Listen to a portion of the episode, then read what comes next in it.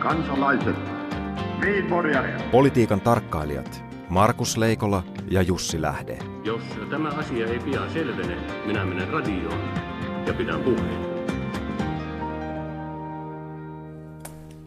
Oikein hyvää perjantaita Jussi. Hyvää perjantaita ja hyvää syntymäpäivää Markus. Kiitos, kiitos.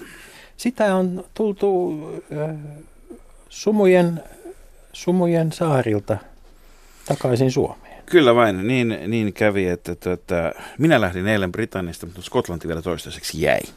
Vaikka sitä ei tiedä kuinka, kuinka kauan sitäkään, sitäkään kestää. Siellä on eletty nimittäin politiikan tarkkailulla hyvin mielenkiintoista viikkoa siinä mielessä, että ensinnäkin, ensinnäkin niin tuota, päärit, ylähuone ei saanut tavoitteita läpi, vaan alahuone voitti, mutta se tarkoittaa sitä, että sitä, että tämä kaksikamarinen järjestelmä kuitenkin, sillä on edelleenkin merkitystä sillä, mitä Hetkinen, mieltä lordit ovat. Missä, mistä asiasta nyt oli kysymys?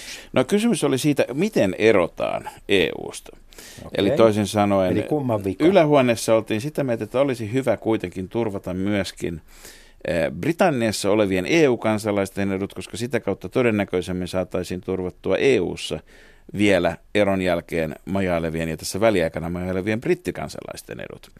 Mutta, mutta tuota, syy, miksi alahuoneessa tämä ei mennyt läpi, oli se, että, että tämän kaltaisia ikään kuin ehtoja, jos asetetaan, niin silloin neuvotteluasetelmat ovat tietysti huonommat, koska ollaan sidottu johonkin. Ja Teresa May halusi nimenomaan, että hänellä on täysi mandaatti neuvotella ihan mistä vaan mi, mi, tota, kun puhutaan neuvottelemisesta. Ja nyt odotetaan sitten seuraavaksi, kun tämä, tämä tuota, eropäätös hyväksyttiin, tai, tai sanotaan evästykset hyväksyttiin, määriteltiin, että ne on tällä lailla, niin, niin seuraavaksi sitten kuningatar puuttuu asia. Jokainen, joka on seurannut Crown-sarjaa, mm. niin, niin voi olla varma, että olisi tavattoman mielenkiintoista olla kärpäsenä katossa seuraamassa niitä keskusteluita käydään kuningatar Elisabeth ja Teresa May välillä korgina, ennen. Korgina lattialla. Tai korgina lattialla. Mm. Mutta mut kiinnostavaa on sitten tuo, että mitä sen jälkeen tapahtuu, kun Britannia ilmoittaa erosta. Sen jälkeen tietysti kaikki oletetaan, että alkaa neuvottelut EUn kanssa. Ja nyt, nyt tuota, Brexitistä vastaava ministeri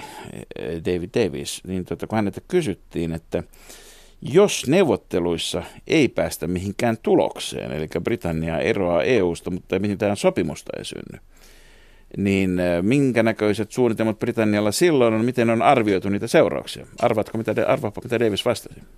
No. Ei me tiedetä mitään siitä koska hän sanoi, että ei ole mitään suunnitelmaa, ei ole mitään minkäännäköistä arviointia, jos neuvottelutulokseen ei päästä, että mitä siitä sitten seuraa. Ovatko Markus nämä nyt ne paljon puhutut pitkät jäähyväiset? Nämä ovat pitkät jäähyväiset, mitä todennäköisemmin myöskin e- ja ensisijassa yhdistyneille kuningaskunnille mm. semmoisena kuin tunnemme, koska Skotlannissa todellakin Nicola Sturgeon, Skotlannin pääministeri, mm-hmm. nosti uudelleen... Mä haen välittömästi kaksoiskansalaisuutta. Kun, kun Suomi ja Skotlannin. Kyllä. Joo, ja kiinnostavaahan on, kiinnostavaa tässä sitten taas se, että koska kaikki vaikuttaa kaikkeen, niin Skotlanti haluaa jäädä siis Eurooppaan, mm-hmm. ja, ja tota, kysymys kuuluukin, että kumpi vai kampi päätetään ensin. Mä haluan myös Pohjoismaiden neuvoston Skotlannin välittömästi mukaan. Skotlannissa itse asiassa on hyvin paljon sympatioita Pohjoismaita, Pohjoismaita kohtaan, niin he laskevat itsensä ikään kuin yhdeksi viikinkikansoista. Joo, olisi se mukava, että meillä olisi muitakin öljymaita kuin Norja täällä. Kyllä, kyllä, kyllä. Mutta tota, tästä tulee mieleen tämä Beatlesin biisi uh, I said goodbye, you said hello, koska tänään sitten uh, Donald Trump sanoo hello Angela Merkel. Niin, Trumphan on siis, jos ollaan tarkkoja, niin hänhän, hänhän menee esisiensä maille. Ei vaan Angela tuo tervehdyksen. Niin, niin. niin. Tämä, voidaan, tämä voidaan katsoa kummin päin tahansa. Mm. Angela tuo tervehdyksen, mutta joka tapauksessa Merkelin, Merkel ja Trumpin välinen suhde niin tuota, on siinä mielessä kiinnostava, että Merkel on nyt entistä enemmän kuitenkin noussut ikään kuin tässä viime vuosina, jos, jos täytyy kysyä, että, tai niin kuin ennen kysyttiin, että haluan soittaa – Euroopalle, niin mikä on se numero? Niin kyllä se Angela Merkelin numero on ollut useammin kuin muu, ja sitten muut on ollut vähän niin kuin varanumeroita. Niin se ja, Angela ja on se, jolle soitetaan, että kukas teillä näistä asioista noin niin kuin paperilla vastaa, ja mitäs me voitaisiin sopia ennen kuin soitan hänelle Angela? Niin, ja Angela, ja Angela soittaa tarvittaessa mm. myös. Mut, mutta, tota, mutta Trumpin niin ajatus siitä, että America first ja sitten sen jälkeen pitkä rako ja sen jälkeen ei ketään, ketään, niin tuota, kyllä se näissä keskustelussa, mä veikkaan, että ne on hieman toisen tyyppiset kuin mitä ne on ollut Britannian, kuin mitä ne on ollut, ollut Kanadan pääministerin kanssa ja ennen kaikkea mitä ne eivät ole olleet Meksikon presidentin kanssa. Ja kiinnostavaa on, on nimenomaan se, että sekin, että se on nimenomaan Angela Merkel, joka tavataan näiden henkilöiden jälkeen seuraavaksi, eikä esimerkiksi Donald Tusk, joka tuskin, hädin tuskin mm-hmm. sai jatkokauden, eikä myöskään komission puheenjohtaja. Joo, ja ylipäänsä siis Saksa tavataan nyt huomattavasti aikaisemmin, kun on ollut tapana tavata, vaikka Saksa on ollut niin kuin Yhdysvalloille puolustuspoliittisesti merkittävin liittolainen näin kuin strategian kannalta jo pitkään. Mutta nyt Trump on sitä mieltä, että Saksa on nettohyötyjä maiden välisessä kaupassa ja niinhän, niinhän Saksa onkin, koska saksalaisia tuotteita viedään Yhdysvaltoihin paljon. Onko se mahdollista, Markus, että Yhdysvalloissa asetetaan saksalaisille tuotteille suoja, muureja, tulleja? Tietysti täytyy, tänä päivänä täytyy kysyä, onko mahdollista, että Trump päättää näin ja sen jälkeen joku osavaltion oikeusministeri tai tuomari, josta emme ole koskaan kuulleetkaan, kumoaa sen. Eli, eli välttämättä mistään ei seuraa mitään, mutta sen uskoisin, että se on keskustelun aiheena. Keskustelun aiheena on Naton rahoitus ja, ja sen suhteiden muuttaminen. Ja minä veikkaan, että se, joka tästä tapaamisesta kerää eniten poliittisia pisteitä, on Angela Merkel, jolla on kuitenkin vaalit tulossa syksyllä myös myös, hän on todennäköisesti ainoa poliitikko, tai ainakin ensimmäinen, jolla on selkeä mahdollisuus profiloitua myös globaalina vastavoimana Trumpille, ja kuten hyvin tiedetään, sellaisella olisi tilausta. Niin, on olemassa myös maita, jossa presidentin päätöksiin ei puututa jälkikäteen joidenkin pikkuvirkamiesten toimesta. Ja yksi niistä, maita? yksi niistä on Venezuela, jossa tuota, mielenkiintoinen uutinen. Presidentti Nicolas Maduro on on tuota pidättänyt tai pidätyttänyt neljä leipuria. Neljä leipuria, onko siellä ollut puhtaat jauhot pussissa Nyt vai? on kerrankin puhutaan niin kuin tuosta maailmankolkasta niin, että valkoinen jauho pussissa on oikeasti jauhoa. Ja nyt on vaan kyse siitä, että sitä on käytetty väärin. Nimittäin Venezuelassa on annettu selkeä määräys laki, että 90 prosenttia vehnästä täytyy käyttää leivän leipomiseen ja vain 10 prosenttia saa käyttää sitten leivonnaisiin. Eli, eli tässä tapauksessa on siis kysymys siitä, että pullasta viedään kaikki muu paitsi rusinat. Niin, kyllä. Ja, ja tuota, tämä on, tää on tuota, tässä on valtio on ottanut huostaan näitä näitä kyseisiä leipomoita. Että ja, tota... ja kysymys tietysti on myöskin siitä, että, että siellä alkaa olemaan tämä kansan ruokatilanne ja kokonaistaloudellinen tilanne sen kaltainen, että säännöstelyssä on menty ikään kuin seuraavaan asteeseen, ja, mutta mutta tämä aiheuttaa ainakin yhden päivitystarpeen, joka on tämä vanhan työväenlaulu, jossa jää vain reikä leipurin käteen, niin nyt ei jää sitä reikääkään sitten. Se, se, on, se on Markus totta, mutta kerropas minulle ihan vielä lyhyesti, markka vai euro? Euro. Minä olen tullut ihan uuteen ajatukseen tässä. Me tarvitaan sellainen pieni tehokas valuutta, joka tunnetaan Yhdysvalloissa ja josta, jota siellä arvostetaan. Ja laitetaan kuule sen nimeksi Markkanen. Radio Yhdessä. Leikola ja Lähde.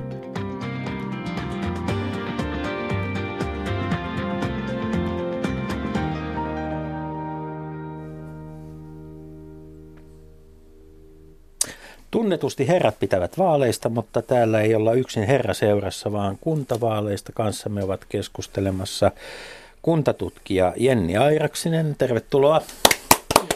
Ja mielipidetutkija, suomalaisen äänestäjän Kallon kutistaja Juho Rahkonen. Tervetuloa. Kiitos. Mainittakoon vielä taustayhteisötkin.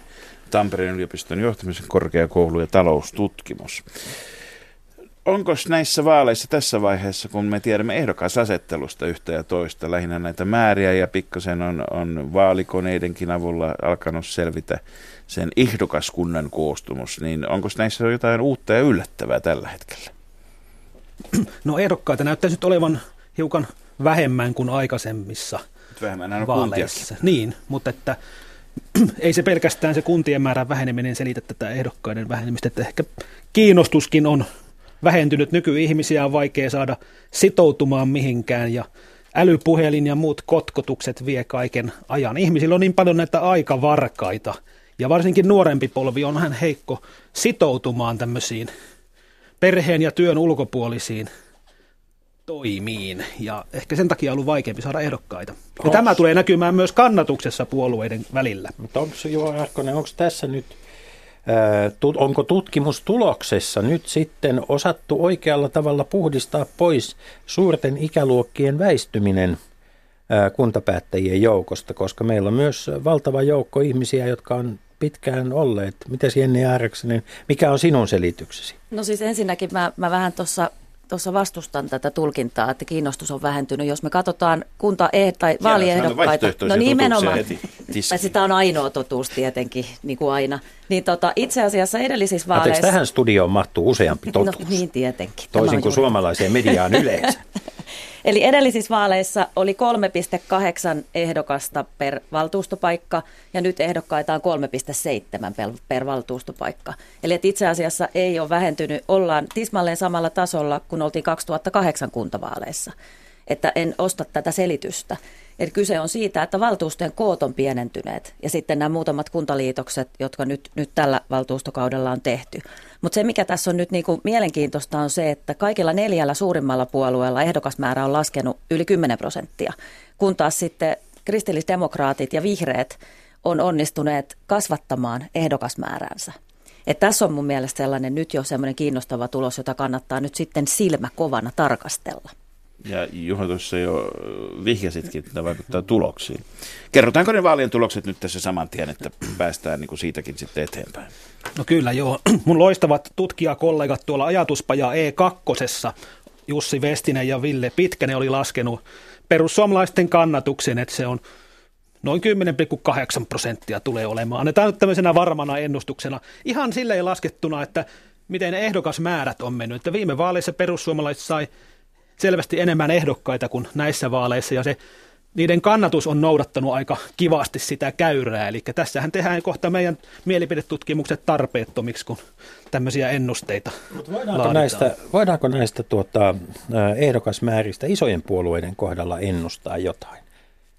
Jos ei ole mitään äänestää, niin eihän niitä sitten ääniäkään tule niin paljon, että – että kyllä, kyllä se ehdokasasettelu rat, on todella ratkaiseva. Meneekö se tasaisesti siis eri puolueille tämä äänestysprosentin lasku?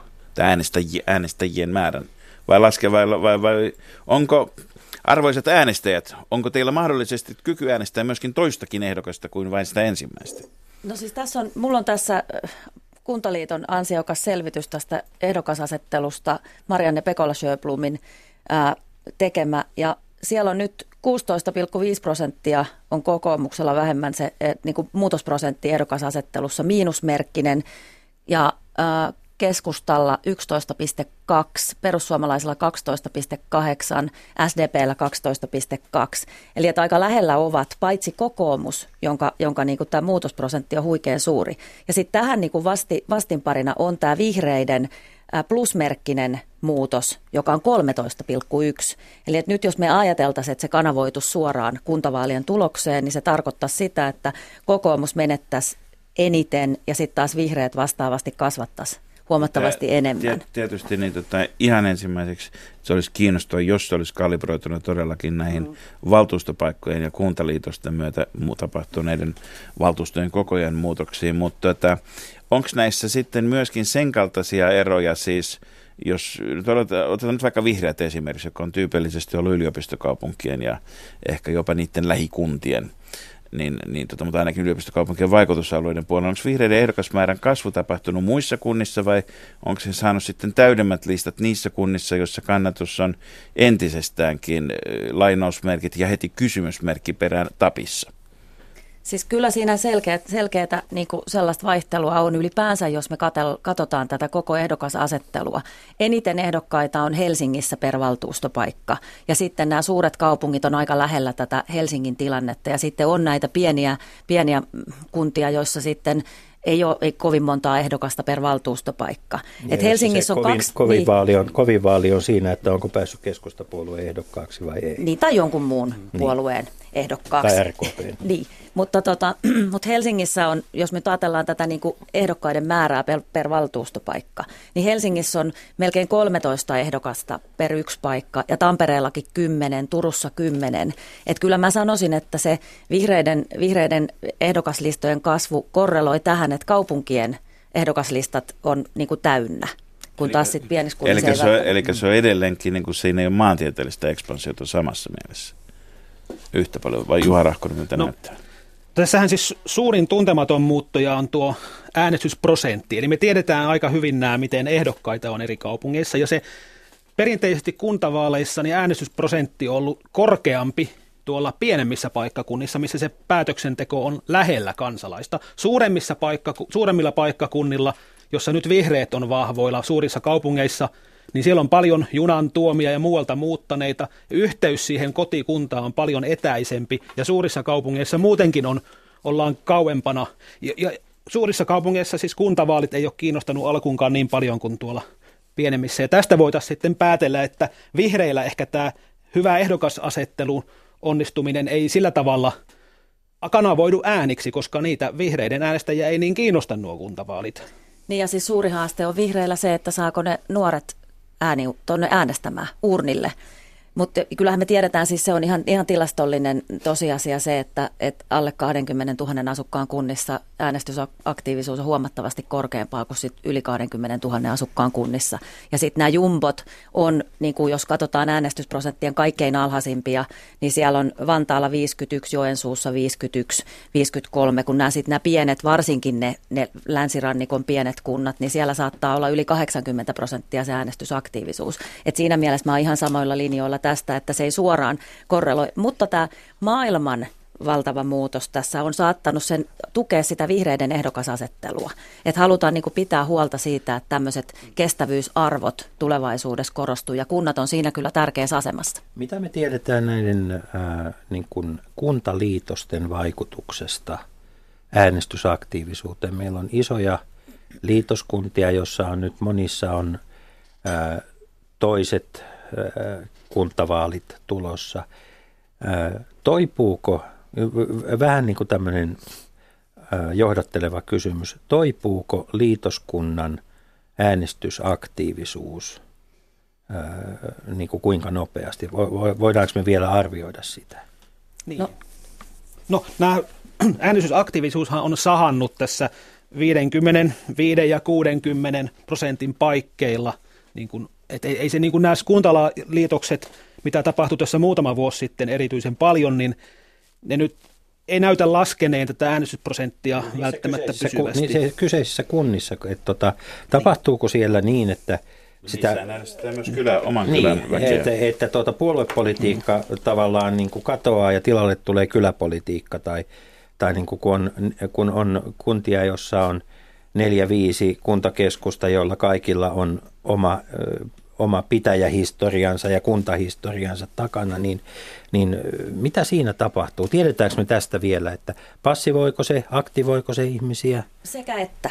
Ja tämä on, tämä on tosi kiinnostavaa. Tämä, se on tosi vaikea sanoa ykselitteistä vastausta tähän sun kysymykseen, että mitä tapahtuu äänestysaktiivisuudelle kuntaliitosten myötä, koska se kunnan eri osissa se muuttuu eri, erityyppisesti. Mutta sen, mitä mä oon esimerkiksi katsonut, niin on se, että kun kunta koko korreloi niin vahvasti siihen äänestysaktiivisuuteen, niin kyllä ne uudet kunnat kokonsa puolesta menee ihan samaan äänestysaktiivisuusluokkaan kuin muutkin samankokoiset kunnat. Ja sitten mulla on yksi kiinnostava tarkastelu on se, että mä katsoin, mitä tapahtuu näiden liitosten ulkopuolelle jääneiden kuntien äänestysaktiivisuudessa. Niin se ei laskenut samalla tavalla. Tämä ei ole siis, tää, mä en ole koko maasta tätä Joo. tehnyt. Mä katsoin vaan Iitin, Someron ja Hattulan, jotka jäivät näiden monikuntaliitosten ulkopuolelle. Mutta jos se tyypillisesti siis kaikissa on ollut takana se, että sen oman kunnan talous on ollut hoidettu niin paljon paremmin kuin mitä sitten näiden fuusiokuntien, jolloin, jolloin myöskin se, tietysti se oma identiteetti ja halu pysyä varmaan, se, että se on ikään kuin aktivoinut ihmisiä yleensä kiinnostumaan Niin ja se on asioista. tavallaan, Eikö, näin voisi kuvitella? Kyllä, ja se on tavallaan toisinaan oikein semmoista niin kuin vahvistanut sitä oman kunnan merkitystä, kun on jääty jonkun ison, ison niin kuin kuntaliitoksen ulkopuolelle. Että Hattula oli niitä harvoja kuntia esimerkiksi viime vaaleissa, joissa äänestysaktiivisuus kasvoi. Ja Hattulahan tekee niin kuin reijän siihen Hämeenlinnaan, vaikka se olisi kaupunkirakenteellisesti ja monesta muusta, muusta syystä. Asterixin kylä. No nimenomaan. Mutta muuttuuko nämä puoluekannatukset näissä kuntaliitoksissa myös vai äänestääkö ihmiset tota, ikään kuin vaihtaa tarvittaessa sitten kylän ehdokkaista kirkonkylän ehdokkaaksi, jos ei omalla kylällä enää ole, ole tuota, mutta py- vaikuttaako kuntaliitokset, onko, onko ne mitään yhteyttä puoluekannatusten muutoksiin? Ei mun mielestä sellaista ole havaittu, että se puoluekannatukseen vaikuttaisi millään tavalla. Että kyllä se läheisin ja jollain tavalla tunnettu ehdokas mielellään valitaan, kun nämä on kun- kunnallisvaalit on paikallisvaalit ja lähivaalit.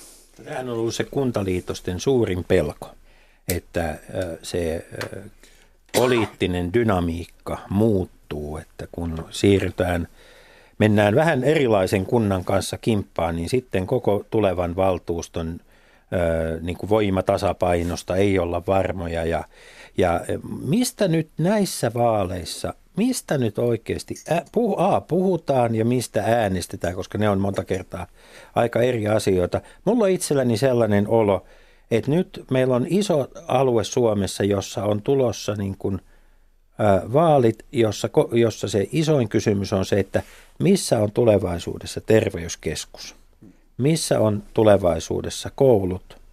Ja, ja tota, ihmisille on epäselvää se, että päätetäänkö niistä asioista tulevaisuudessa kuntatasolla vai maakuntatasolla vai tuleeko se maakuntataso edes koska ja, eihän, tämähän on ihan aivan, aivan ainutlaatuinen tilanne, tämmöinen niin kuin, että tulee tämmöinen rytminvaihdos tässä vallankäytössä.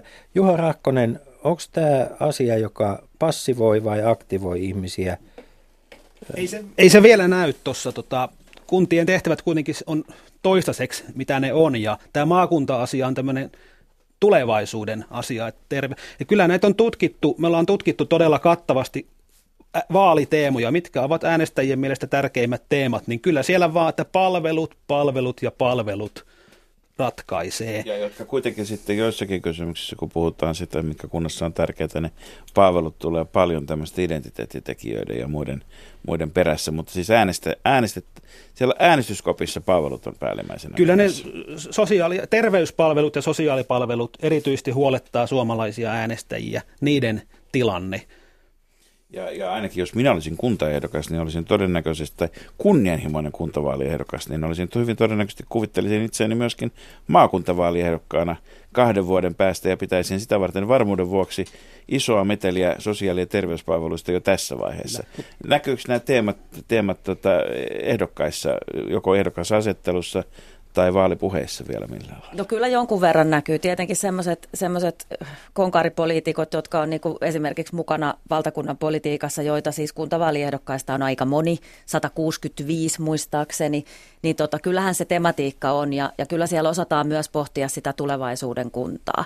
Ja, ja mä oon sitä mieltä kyllä, että tämä äänestyskäyttäytyminen ja motiivien tutkiminen vahvistaa sen, mitä me ollaan tutkittu muutenkin, että meillä on suomalaisissa kunnissa palveluajattelu jossain määrin niin kuin ylikorostunutta. Ja, ja se on siinä mielessä kuntademokratian kannalta vähän kyseenalaista, koska siinä palvelutehtävässä on kauhean vaikea onnistua. Mitä se tarkoittaa, että se on ylikorostunut? Se tarkoittaa sitä, että kunnat nähdään niin kuin palveluiden tuottamisessa valtion jatkeena, jotenkin sellaisena niin kuin implementaation niin kuin toteuttamiskoneistona. Kun kunnalla on, on paljon muitakin tehtäviä, sillä on iso tehtävä siinä elinympäristön kehittämisessä, työllisyyden ja niin kuin yritystoiminnan tukemisessa.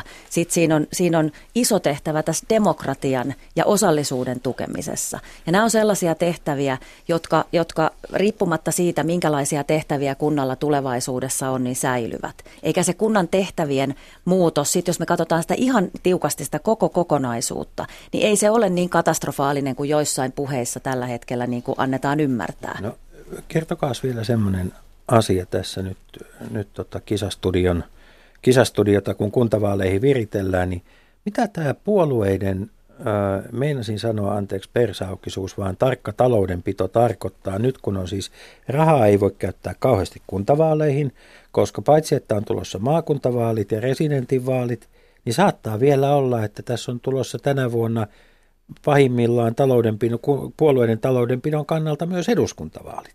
Ja nyt jos puolueiden, kaikki puolueet sanoo muutamaa lukuottamaa, että, että rahaa käytetään paljon vähemmän kuin aikaisemmin, Tuleeko se näkymään äänestysaktiivisuudessa? No, kyllähän tässä ollaan vähän niin kuin menty sammutetuin lyhdyin tuonne kuntavaaleihin, että millä varsinaista hurmosta ei ole vielä. Media kyllä on tehnyt parhaansa, kiitos siitä tiedotusvälineille, nostanut kunta, kuntavaaliasioita paikallisesti ja valtakunnallisesti ja innostanut ihmisiä, mutta näistä näyttäisi tulevan jossain määrin tällaiset välivaalit – ainakin puolueiden näkökulmasta, että semmoista hypetystä ei nyt oikein saatu Kampanjat ainakin, aikaiseksi. Että... Ainakin pääkaupunkiseudulla, jossa perinteisesti, johtuen juuri tuosta mitä sanoit, että ne, se läheisyyssuhde on pienempi, niin, niin, niin tota, ne vaalit on paljon enemmän ollut mediavaalit ja näyttää siltä, että kampanjoista on tulossa paljon lyhyemmät kuin aikaisemmin ainakin täällä. Kampanjat lyhenee lyhenemistään vuosi. Sama muuten muissa vaaleissa, että mä oon ihan malttamaton äänestäjä, niin mä en malttaisi odottaa, että kampanjoinnit alkaa.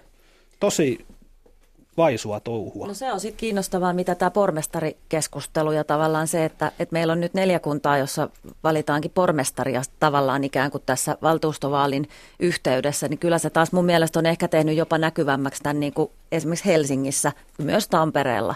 Ja sitten mietitään myös, että se varmaan pirstoutuu se keskustelu samalla lailla kuin kauhean monista muistakin ilmiöistä. Että se ei ole sitä sellaista, sen tyyppistä kampanjointia kuin ehkä mikä me ollaan totuttu. Että se tapahtuu niin kuin pieninä puroina, se tapahtuu osin somessa, osin tuolla niin kuin ihan kentällä jalkautuen, osin sitten näiden isojen, isojen niin kuin, niin kuin medioiden välityksellä.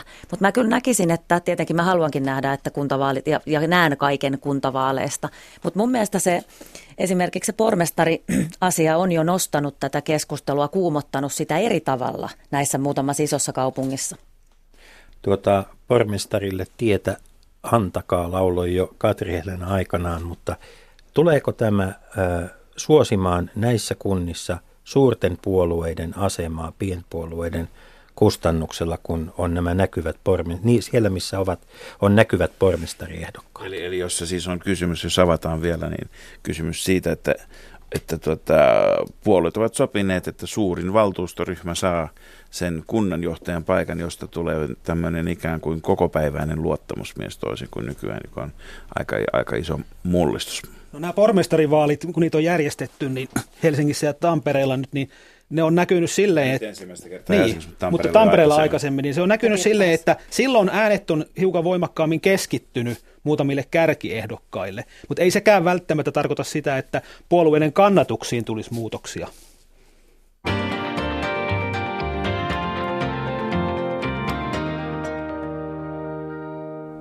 Tämä ohjelma on Leikola ja Lähde ja nyt haetaan kunnollispolitiikkaan kunnollisia poliitikkoja.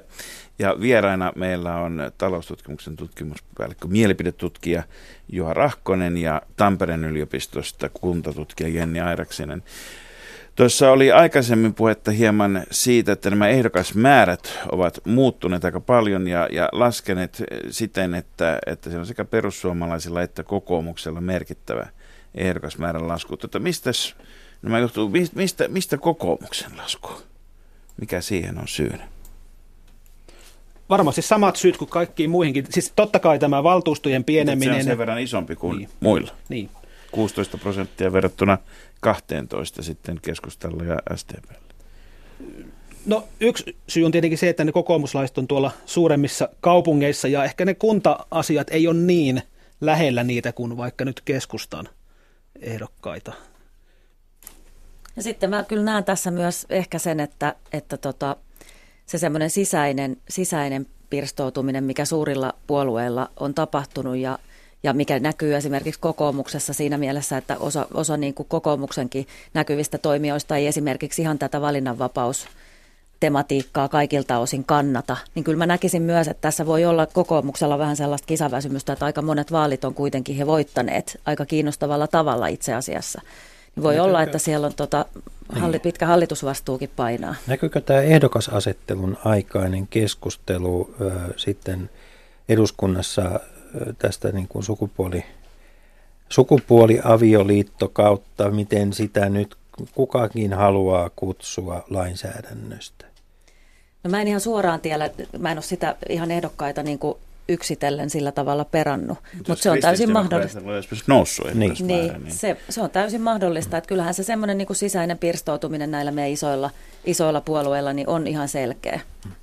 No tuota, äänestysaktiivisuus kuntavaaleissa ei ole ihan samalla tasolla meillä Suomessa kuin mitä se on monissa muissa Pohjoismaissa. Tai oikeastaan missään muussa Pohjoismaissa. Mikä tämän, kuinka, kuinka, kuinka tässä, voiko tässä käydä niin, että äänestysaktiivisuus laskee, laskee tuota, kun meillä on Siis äänestäjiä on joka vaaleissa enemmän ja enemmän ja sitten taas äänestysprosentti ei nyt ihan joka vaalissa ole laskenut, mutta semmoinen laskeva trendihän on ollut pitkään olemassa. Niin mitä, mitä tapahtuu? No siis itse asiassa 2000-luvullahan toi edellinen vaali oli ensimmäinen, kun äänestysaktiivisuus laski, että 2000-luvulla siihen asti se hiukan nousi. Ja kyllä siinä varmaan on, on osa, osa niin kuin syynsä on tämä jatkuva kuntauudistamisesta puhuminen ja tavallaan kyllä mä oon myös sitä mieltä, että tämä ikään kuin kunnallisten palveluiden ja niiden huonouden korostaminen niin kuin hirvittävän monella eri tavalla ja nimenomaan sen lääkäri, lääkärille pääsyn ja kunnallisen palvelun niin kuin tiukka yhteys niin vaikuttaa suoraan tähän keskusteluun, että minkälaista mielikuvaa me tuotetaan suomalaisista kunnista. Sillä on oma tekijänsä. Ja sitten meillähän on maantieteellisetkin erot. Meillä on kuntakokoon liittyvät erot äänestysaktiivisuudessa ihan selkeät, mutta meillä on myös maantieteelliset erot aika selkeät. Että se keskimäärin Suomi ei sitten kuitenkaan tästäkään kerro ihan koko totuutta. Et siellä niin kuin näkyy suunnilleen Pähkinäsaaren rauhan raja siinä äänestysaktiivisuudessa, jos me katsotaan niin kuin ihan, ihan tavallaan alueiden näkökulmasta. Vaikka Itä- me, ja Pohjois-Suomessa pienempi. It, niin, paitsi että itse asiassa nykyään Pohjois-Suomen niin kuin pienet pienet kunnat nostaa sitä äänestysaktiivisuutta. Mun mielestä esimerkiksi Utsjokihan oli viime vaaleissa ihan siellä niin kuin huipussa yli 80 prosentin äänestysaktiivisuudella, mutta kyllä meillä Itä-Suomessa on esimerkiksi äänestysaktiivisuus aika lailla aika lailla matalampaa kuin sitten taas täällä länsirannikolla. Ja sitten, sitten tämä Uusimaa ja nämä tämmöiset, niin mihinkä ihmiset tulee muualta, niin se näkyy myös omalla tavallaan. Puhutaan, puhutaan vähän vielä maantieteestä ja puolueista yhdessä, kun jos kokoomuksen tämän ehdokasmäärän lasku osittain näkyy suurissa kaupungeissa enemmän, niin entäs perussuomalaisilla sitten? Missä, missä nämä perussuomalaisten ehdokasmäärät, tiedetäänkö sitä, missä ne ovat laskeneet eniten ja, ja onko mahdollisesti myöskin jotakin päinvastaisia esimerkkejä Akan virtaan nousijoita, niin tota, onko tätä vielä ehditty selvittää? Vai onko kyseessä yleinen ilmiö, onko, sillä, että ne, jotka lähtivät innoissaan mukaan, mutta huomaavat, että maailma ei muuttunutkaan päivässä tai edes neljässä vuodessa, niin jättävät leikin sikseen verrattuna sitten vanhojen puolueiden – pitkäjänteisempää väkeä mahdollisesti tämmöinen valmiiksi provokatiivinen kysymys. Kyllähän tässä nähdään se, että ne puolet, joilla niin kuin Gallup-kannatus on suotuisa, niin kyllähän semmoinen kerää ehdokkaita, että perussuomalaisilla oli viime kuntavaleissa paljon enemmän ehdokkaita kuin nyt, että kannatuksen lasku näkyy siinä innossa lähtiä. Vastaavasti vihreillä – on nyt sitten ehdokasmäärä noussut Eikö tässä vaalivaalilla. Rohkivia tekijöitä, että jos on no. uusia ehdokkaita, niin tulee lisää kannatustakin. Mm. Eli kun poliitikko sanoo, että gallupeilla ei ole väliä, ei, niin niillä ei, on mutta väliä. Ei se, tota, niin ehdokasmäärä ei näy tässä kannatusmittauksissa tietenkään tällä hetkellä, vaan ensin tulee se kannatus, ensin tulee taloustutkimuksen gallupit, ylin totuus ja sitten muut asiat.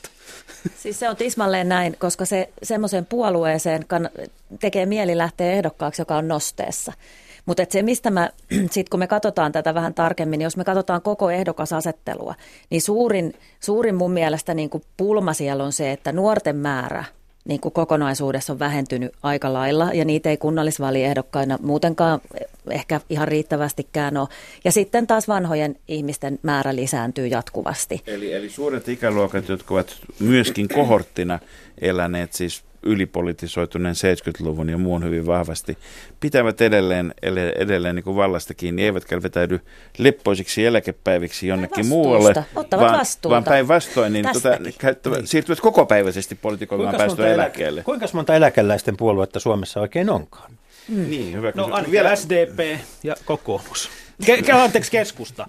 Ne on hyvin eläkeläis. SDP on eläkeläis valtaisin puolue Ja Suomessa. ennätys on 97-vuotias ehdokas, joka on ehdokka. Hienoa. Niin munkin mielestä. Että tässä, tämä voi kääntää tämän. Suominen. niin Markuksen tämän, tämän teoria voi kääntää myös niin, että ne kantaa tästäkin hommasta vastuun, kun ne on ensin kantanut vastuun tästä hyvinvointivaltion rakentamisesta. Hyvä, jos nyt vastuuta, kun nuoret muille, ei, hyvä, nuoret jos ei vastuuta lähde. muille jää edes. Niin. Mutta tässähän Tota, sama... onks vielä, vielä niin. näistä perussuomalaisista, voidaanko, onks, siis mennään, jos mennään vielä pitemmälle spekulaatiossa, niin voiko tästä ehdo- ehdokaskunnan määrä, ehdokas, ehdokasmäärän pienenemisestä tehdä yhtään mitään johtopäätöksiä siitä, että onko siellä, kun perussuomalaiset on hyvin kuitenkin kuitenkin heterogeeninen puolue, että siellä on ollut hyvin monen asian, kaikki Suomen johonkin asian tyytymättömät liittykää yhteen tyyppinen.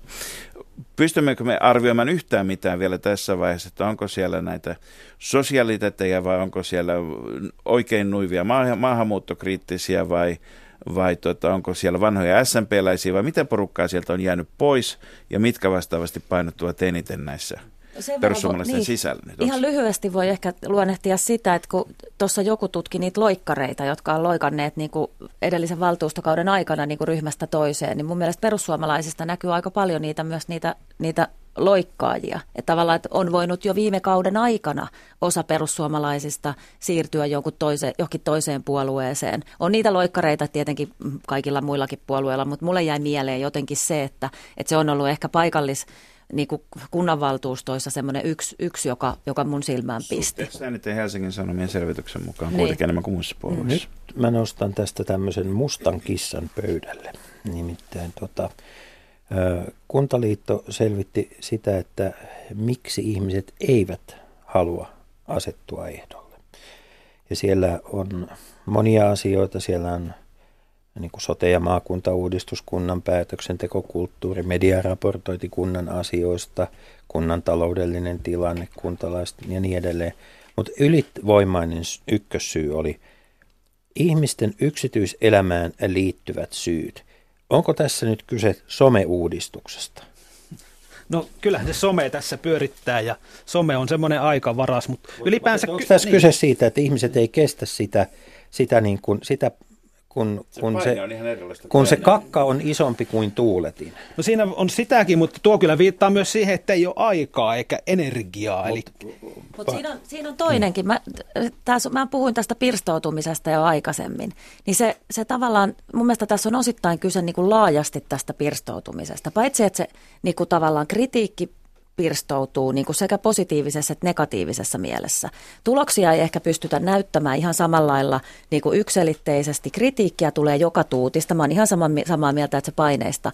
Mutta kyllä yksi syy mun mielestä myös on se niin kuin politiikan pirstoutuminen kokonaisuudessaan. Että nekin, semmoisetkin tyypit, jotka on vuosia olleet, niin, niin saattaa kommentoida sillä tavalla, että mä en niin kuin jaksa tätä, että täällä ei ole enää niin kuin löydy niitä tyyppejä, kenen kanssa nämä hommat hoidetaan. Vaan että joka, joka asiassa joudut ottaa eri tyypit ja olen eri, eri niin kuin foorumilla esillä. Ja kyllä tämä niin kuin ihan oikeasti tekee, tekee siitä kunnanvaltuutetun työstä huomattavasti haastavampaa. Mä puhuin tässä viimeisen viikon aikana, mä oon puhunut kuuden seitsemän ihmisen kanssa, jotka on poliittisten puolueiden piirien työntekijöitä eri puolilla Suomea. Ja he sanoivat, että se keskeinen syy, miksi ihmiset eivät halua ehdokkaiksi, niin kuin nimenomaan ensimmäistä kertaa tulla ehdolle, on, on perhe. He eivät halua, että se ää, niin kuin sosiaalisen median paskanheitto osuu omiin lapsiin, omaan puolisoon ja että se tulee työpaikalle. Ja tämä on minusta äärettömän hälyttävää. Onko tässä, mi, niin kuin, onko tämä vaan, mi, mihin, mihin, mi, mihin me ollaan menossa? no, sieltä sitten jää pois tällaiset ruuhkavuosia elävät, perheen, perhettään elättävät niin kuin aktiivi ikäiset ihmiset, ne on vähemmän edustettuna. Ja sellaiset ihmiset, joilla on aikaa ja resursseja, niin kuin, jotka on jäänyt työelämästä pois ehkä eläkkeellekin, nämä sitten ylikorostuu siellä. Et pitää olla aika kova luu, että jaksaa ison perheen pyörittämisen keskellä lähteä tuonne ehdokkaaksi, mutta toisaalta taas tällaisilla sitten on etylyöntiasema tuolla meillä Nurmijärvellä eräs aktiivinen kyläkoulua menestyksekkästi puolustanut nais, nainen on tota, niin nyt ehdokkaana ja ajattelin, että tämmöistä voisi vaikka äänestää, jolla on näyttöjä, joka on minun ikäinen ruuhkavuosia elävä ihminen, mutta jaksaa silti lähteä tonne ehdolle, niin nostan hattua. Ei tämmöisiä ehdokkaita siellä niin paljon ole. Jääkö sitten sinne valtuustoihin ne ihmiset, joilla on joku muu intressi kuin kuntalaisten yhteinen hyvä puolustettavana? Tarkoittaako tämä sitä, että, että ne kovat luut ovat siellä sitten myös siksi, että on, on olemassa enemmän ja enemmän henkilökohtaisia intressejä? On se sitten suvun, perheyhtiön, tilan, yrityksen tai, tai oman ammattiryhmän intressit, joita siellä ollaan puolustamassa? No mä en ihan ehkä tähän, tähän tulkintaan kyllä yhdy. Että tota, ja nyt jos se me oli katsot, kysymys, se ei niin, tulkinta. Niin, mutta siis en, en ole missään nimessä sitä mieltä, että, se, että enemmän kyse on siitä, että, että tavallaan, että vaikka, vaikka meillä esimerkiksi valtuutettujen ikä on, on huomattavasti niin kuin kuntalaisten keski-ikää korkeampi tällä hetkellä, niin eihän se sitä tarkoita, ettei ne niin kuin lasten ja nuorten asioista ymmärtäisi ja pitäisi huolta. Et meillä myös jotenkin niin kuin ajatellaan liikaa sitä, että se ruuhkavuosia elävä, elävä ihminen niin ajaa sitten sen ruuhkavuosia elävän ihmisen asioita. No kyllä se varmaan ajaa koko nurmijärveläisen, niin kuin kaikkien nurmijärveläisten asiaa. Ja se, että nuoret ihmiset puhuu, puhuu vanhuksista ja, ja vanhusten huollosta ihan yhtä intohimoisesti kuin, kuin vanhat ihmiset. Mutta kyllä sitten jos me katsotaan taas tätä ehdokasasettelua ihan niin kuin numeroina, niin nyt istuvia äh, luot, kunnallisia luottamushenkilöitä on ehdokkaista 20 prosenttia ja uusia on 80 prosenttia tästä 33 000. Niin en mä, mun mielestä tämäkin on nyt sitten ihan kiinnostava merkki, merkki siitä, että et ei tämä nyt ihan kaik, kau, kauhean luotaan työntävää sitten kuitenkaan tämä kunnallispolitiikkakaan ole. Nyt selvästi myöskin näissä vaaleissa niin niin tota, kuten monissa edellisissäkin, niin media on, on hakenut itselleen aiempaa niin kuin, muuttuvassa maailmassa niin kuin parempaa ja täsmällisempää roolia ja vaalikoneita on kehitetty hyvin paljon ja viety eteenpäin. On paljon valtakunnallisia vaalikoneita, joissa on kuntakohtaisia kysymyksiä ja muita. Välillä tuntuukin siltä, että ehdokkaiden ensimmäinen viikko menee kokonaan vaalikoneisiin vastaamiseen. Mutta samaan aikaan me tiedetään, että kaikki ei vastaa vaalikoneisiin. Että näistä 30 000 ehdokkaista suurin piirtein 10 000 vaan vastaa ja 20 000 ei.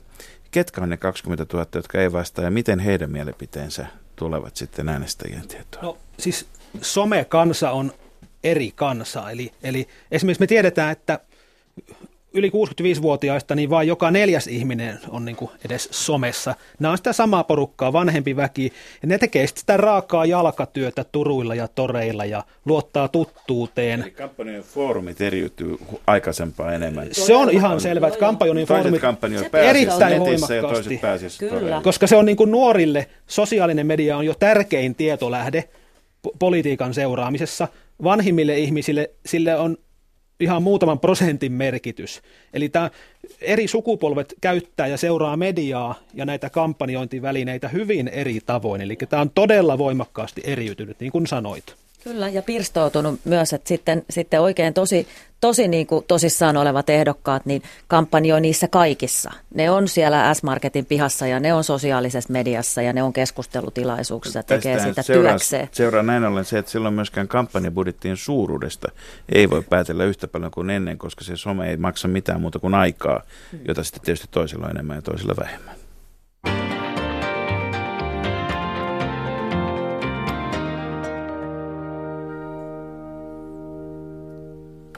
Ohjelma, jota kuuntelette, on Leikola ja Lähde ja yhdessä kuntatutkija Jenni Airaksisen ja mielipidetutkija Juho Rahkosen kanssa yritämme muodostaa mielipidettä siitä, että minkälaiset kuntavaalit edessä ovat. Ja, ja tuota niin, mikä se on sitten puolueiden puheenjohtajien televisioesiintymisten onnistumisen merkitys kuntavaaleissa. Nythän puheenjohtajat on, ovat esillä, pitävät puheita televisiossa ja siellä oikein hienosti ruoditaan ja arvioidaan näitä puheita. Mutta onko sillä yksittäisen puheenjohtajan onnistumisella tai epäonnistumisella merkitystä kokonaistuloksen kannalta? No siis kuntavaaleissakin sillä on merkitystä, vähemmän merkitystä. Kaikkein eniten merkitystä on tietysti presidentinvaaleissa ja sitten eduskuntavaaleissa puheenjohtajas menestymisellä tentissä, mutta kuntavaaleissa sillä on sikäli merkitystä, että kyllähän äänestäjä vaikka e- ehdokas on se ensisijainen valinta, perusta ja ehdokkaan tuttuus asiat, niin kyllä se puolue vaikuttaa kuitenkin taustalla se yleinen ideologinen jakolinja, haetaan vähän niin kuin kuluttajan suojaa, että mä nyt otan esimerkin tuolta no, että meiltä Nurmijärveltä tämmöinen kyläkoulua, kun lakkautettiin siellä melkein sadan oppilaan pientä kyläkoulua. Sitten paikallinen valtuutettu, joka oli kokoomuksen valtuutettu, sanoi, että keskusta ei ole tässä se ongelma, että vaikuttakaa niihin muihin.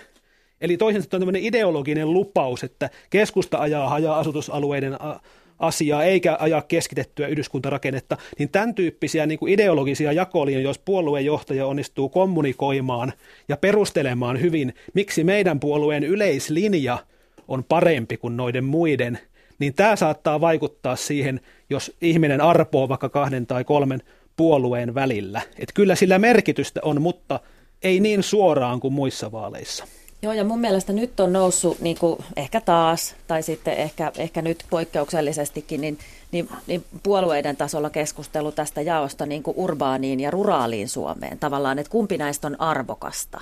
Ja, ja nämä on niitä hetkiä, missä sitten niin kuin varmaan puolueen puheenjohtajilla on merkitystä siinä, että jos on vaikka ajattelee niin kuin oikeistolaisesti ja on sitten vaihtoehtona se keskustalainen tai kokoomuslainen ehdokas, niin sitten jos kes, niin kuin keskusta korostaa sitä niin kuin maaseudun arvoa ja sitä, niin se voi olla, että se vaakakuppi siinä kohtaa niiden kahden tutun ehdokkaan välillä kääntyykin sitten sitä omaa ideologiaa paremmin toteuttavalle ehdokkaalle. Eli, eli puoluejohtajien näkökulmasta – esiintymisissä on takana paljon tutkimustietoa ja halua kutitella sitten niitä herkempiä, syvempiä tuntoja, mitä taas välttämättä sitten yksittäisten ehdokkaiden ja kuntatasolla ei päästä. Mutta eikö se ole myöskin niin, että, että tota, ne, jotka nyt vielä televisiota Suomessa katsoo, eivätkä ole pelkästään tapita nettiä päivästä toiseen, niin on tämä vähän tämmöinen tanssii tähtien kanssa myöskin, myöskin että, tota, että, että annetaan pisteitä – kotikatsomossa puoluejohtajille ja sitten... Toivotaan, sit, että ei kukaan pyörry. Toivotaan, että ei kukaan,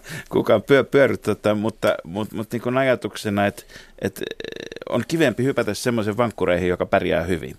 Onko nämä, onko nämä, onko tota, onko, onko, onko kunnallisvaaleissa erityisesti, onko puoluejohtajien rooli olla semmoisia julkiksia, jotka assosioituu siihen puolueeseen? Se on niin kuin se puolueen tämmöinen ukkosen johdatin vähän niin kuin mihin kanavoit. Että äänestäjähän valitsee kunnallisvaaleissa sen ehdokkaan, josta se eniten tykkää, ja sen puolueen, jota se vähiten inhoaa. Tota, onko liikkuvilla äänestäjillä, siis tämä, joka on hassu, hassu ilmaisu, koska niin kauan kuin Suomessa ei ole sähköistä äänestämistä, niin tietysti jokaisen – äänestäjän on johonkin liikuttava voidakseen äänestää. liikuttava sinänsä. Niin, mutta tota, niin, ja, ja sitten kuitenkin mukavaa puhua siis urnista silloin, kun niihin laitetaan ääniä eikä noin muuten, mutta onko näissä vaaleissa, kuntavaaleissa enemmän vai vähemmän liikkuvia äänestäjiä, puolueiden välillä liikkuvia äänestäjiä kuin kuin sitten eduskunta, eduskuntavaaleissa? No mä sanoisin ehkä, että on enemmän, koska, koska niin kuin myös ehdokkaat liikkuu puolueiden välillä aika aktiivisesti. Ja se on tämä tavallaan tämä paikallisvaalien luonne, mitä tässä on nyt moneen kertaan hienosti eritelty. Että sitten se joku palvelu, palvelurakenteeseen tai kyläkouluun liittyvä kysymys voikin jakaa sen, sen valtuuston niin kuin täysin uusiin jakolinjoihin tai, tai, tai ratikkaan paikka niin, tai, tai tunneli niin tai meillä... toriparkki saattaa niin kuin jakaa poliittisestikin mm. sitä ihan uudella tavalla sitä kenttää. Että kyllä ehdottomasti. Ja se, joka saa ne nuoret liikkeelle näissä vaaleissa, jos joku puolue saa nuoret liikkeelle, niin siellä on melkoista reserviä kyllä niissä, niissä äänestäjissä. Et vink vink kannattaisi ehkä sinne korostaa se kampanjointinsa. No mi- mitä tapahtuisi, jos kaikki äänestäisivät? Jos kaikki suomalaiset äänestäisivät, niin minkälainen olisi puolue? Niin, niin, se ei vaan siis kaikki, niin ääni, kaikki, jotka voivat, siis, ja nyt täytyy muistaa, että äänioikeutettuja on, on siis muut, muitakin kuntavaaleissa kuin Suomen kansalaisia. Mutta jo, jos kaikki äänioikeutetut äänestäisivät, niin mikä olisi puolueiden ö, saldo? Kuka, kuka voittaisi? No niin kuin vasemmisto puolueet ja tämmöiset köyhän asialla tyyppiset puolueet, ne voittas. Eli meillä olisi vähemmän porvarillinen ja enemmän vasemmistolainen tämä puoluekartta. Mikä vaikutus on sillä, että kun meillä nyt viime vuonna ensimmäisen kerran siis syntyperäisiä suomalaisia tai, tai Suomen, miten se nyt katsotaan, mutta kuitenkin, kuitenkin kuoli enemmän kuin syntyi ja väestönkasvu on tällä hetkellä maahanmuuton varassa ja väestönkasvua tarvitaan ja sitten niin kuin kaikki tietää, niin – maahan tuli 40 000 pakolaista, josta tuota sitten ihan yhtä monta ei enää ole, mutta tässä on koko aika siis, on, on, niin kuin Jussi mainitsi, niin muitakin kuin Suomen kansalaisia ja yhä isompi osa uudesta väestöstä ja uusista äänestäjistä sitä kautta, täysikäisistä äänestäjistä. Monet hyvin koulutettuja ja hyvin valveutuneita on maahanmuuttajia. Miten se näkyy ehdokasasettelussa ja vaalien tuloksessa? Näkyykö se vielä näissä kunnallisvaaleissa enemmän kuin aikaisemmin? No, se maahanmuuttajien ulkomaalaistaustaisten osuus on sen verran pieni, että se ei ehkä vielä riitä hetkauttamaan näitä suuria asetelmia. Että puhutaan joistakin prosenttiyksiköistä. Mutta tuota, niin, niin tietysti kunnallisvaaleissahan niin muillakin kuin Suomen kansalaisilla on äänioikeus, joten kuntalaisilla. kuntalaisilla. Niin, siis 18 vuotta viimeistään vaalipäivänä täyttävät Suomen tai muun Euroopan unionin jäsenvaltion, Islannin tai Norjan kansalaiset, tai sitten ne ulkomaalaiset, joilla on ollut kotikunta Suomessa kahden edeltävän vuoden ajan. Ja nyt tota, tietysti tämä niin kuin, suuri pakolaisten määrä saapui Suomeen sillä tavalla, että, että tuota, siinä ei tämä kahden vuoden määräaika täyty näissä vaaleissa. Mut si- kyllä maakuntavaaleissa kyllä jo, mutta että sitten jo seuraavat kuntavaalit on sellaisia, jossa meillä on todennäköisesti tietyillä aika pienillä paikkakunnilla hyvin suuri joukko äänestäjiä, jotka kuuluvat sitten siihen ryhmään neljän vuoden kuluttua. No tällä ulkomaalaistaustaisella kuntaäänestäjällä saattaa vaikuttaa sitten hyvin paljon se suome, suomalaisen suvun ja perheen vaikutus siihen, että ketä äänestetään. Kun he ei tunne tätä puoluekarttaa niin, niin vaimo tai mies saa, pystyy ehkä puolisonsa käännyttämään kepulaiseksi tai demariksi tai kokkariksi, vihreäksi. Eli, eli tämä vaikutus on suuri. Ne ei välttämättä kanavoidu millekään tietyille, ehdo, tota, tietyille puolueille nämä maahanmuuttajien äänet, vaan tasaisesti – joka puolueelle. Isompia, isompia ja vakiintuneempia maahanmuuttajia ovat venäläiset ja venäjänkieliset tota, sekä Venäjältä, mutta myöskin Virosta tuleita venäjänkielisiä, jota ei hirvittäin paljon ole suomalaisessa politiikassa näkynyt. Meillä enemmänkin kiinnittyy sitten muista, maa, tota, huomio muista maanosista peräisin oleviin maahanmuuttajataustaisiin ehdokkaisiin. Tota, mistä johtuu se, että Suomen venäläiset eivät näy meillä paikallispolitiikassakaan? No aika monihan niistä on niin kuin enemmän business, business-puolelta tänne tullut ja perhesuhteilla ja voi olla, että siellä on äh, erilainen suhtautuminen kulttuuriin niin poliittiseen vaikuttamiseen ja toisaalta Suomessa on nihkeä suhtautuminen venäläisiin ylipäänsä. Että se on pakko tässä sanoa, että suomalaiset on aika epäileväisiä. Että välttämättä sen takia moni venäläistaustainen ei välttämättä hirveästi tuo esiin sitä venäläistaustaisuuttaan Suomessa – Eli suomalais, kantasuomalaisen äänestäjän yksinkertaisuuden niin. vuoksi käytän niin. nyt sitä termiä, on helpompi äänestää afganistanilaista kuin venäläistä Niin ja sitten tavallaan juuri tämä, tämä, mihin sä varmaan viittasit, että me ei tiedetä, välttämättä niin. sitä venäläistaustaa, että sitä ei nosteta siinä, niin kuin siinä, että meillä saattaa olla niitä, aika paljonkin niitä ehdokkaita, mutta me emme vaan näe niitä ja se on ihan tarkoituksellista, että no, he peittävät Nyt sitä. kun kantasuomalaiset ja muut suomalaiset alkavat muodostaa kantojaan tässä ö, kohti vaaleja, niin ihan loppuun nyt sitten Jenni Airaksen ja Juha Rahkonen – Muutama neuvo ehdokkaille, mitä asioita kannattaa tuoda esiin, mihin kannattaa vedota. Ja millä foorumilla? No, jos mä aloitan siitä, että mi- mihin kannattaa vedota, niin kannattaa tietenkin osoittaa sitä omaa asiantuntemusta ja omaa välittämistään. Ne on hyvin sellaisia niin kuin, niin kuin tärkeitä ne paikalliset asiat ihmisille. Kannattaa korostaa olevansa lainkuuliainen, oppimiskykyinen, yhteistyökykyinen, sinnikäs ja viisas. Niin sillä voi jo aika, aika monta ääntä saada plakkariinsa. Tuollahan pärjäisi jo Tinderissäkin. kannattaa kommunikoida sitä äänestäjille, että mitä on saanut aikaiseksi vaikuttajana. Ja myös ylipäänsä viestiä, pitää yhteyttä paljon äänestäjiin, olla niin kuin vastata niiden kyselyihin ja olla niin tavoitettavissa. Ja foorumit, kaikki foorumit on, kannattaa pitää käytössä, mutta mitä nuorempia ehdokkaita äänestäjä sit, tavoittelee sitä, anteeksi, mitä nuorempia äänestäjiä tavoittelee, sitä enemmän someen paukkuja ja sitten vanhemmista taas sitten some ei ole niin tärkeä, että lehti-ilmoittelu edelleen paikallislehdissä on tärkeää. Ja pulla pitko on aina hyvä väline. S, mutta... S-Marketin tai K-kaupan piha. Ja herrekeitto. Kiitoksia äh, Jenni Airekseni, kiitoksia Juho Rahkonen. Markus, se pukkaa viikon loppua. Näin, näin on viikonloppu on edessä ja kyllä tässä minusta tuntuu, että pikkuhiljaa alkaa tämä tuota vaali, vaalikuume myöskin nousta. Se, aina, se, aina se sieltä tulee kuitenkin mm. ja, ja kaikki aikana, mutta tästä se lähtee. Liuk, li, liikkukaa liukkailla varovasti, älkää kompastuko ö, kauppojen eteisissä ehdokkaisiin. Ja varokaa heikkoja jäitä ja heikkoja ehdokkaita. Kansalaiset, Radio Yhdessä, Leikola ja Lähde. Jos tämä asia ei pian selvene, minä menen radioon ja pidän puheen. Perjantaisin aamu 10 uutisten jälkeen.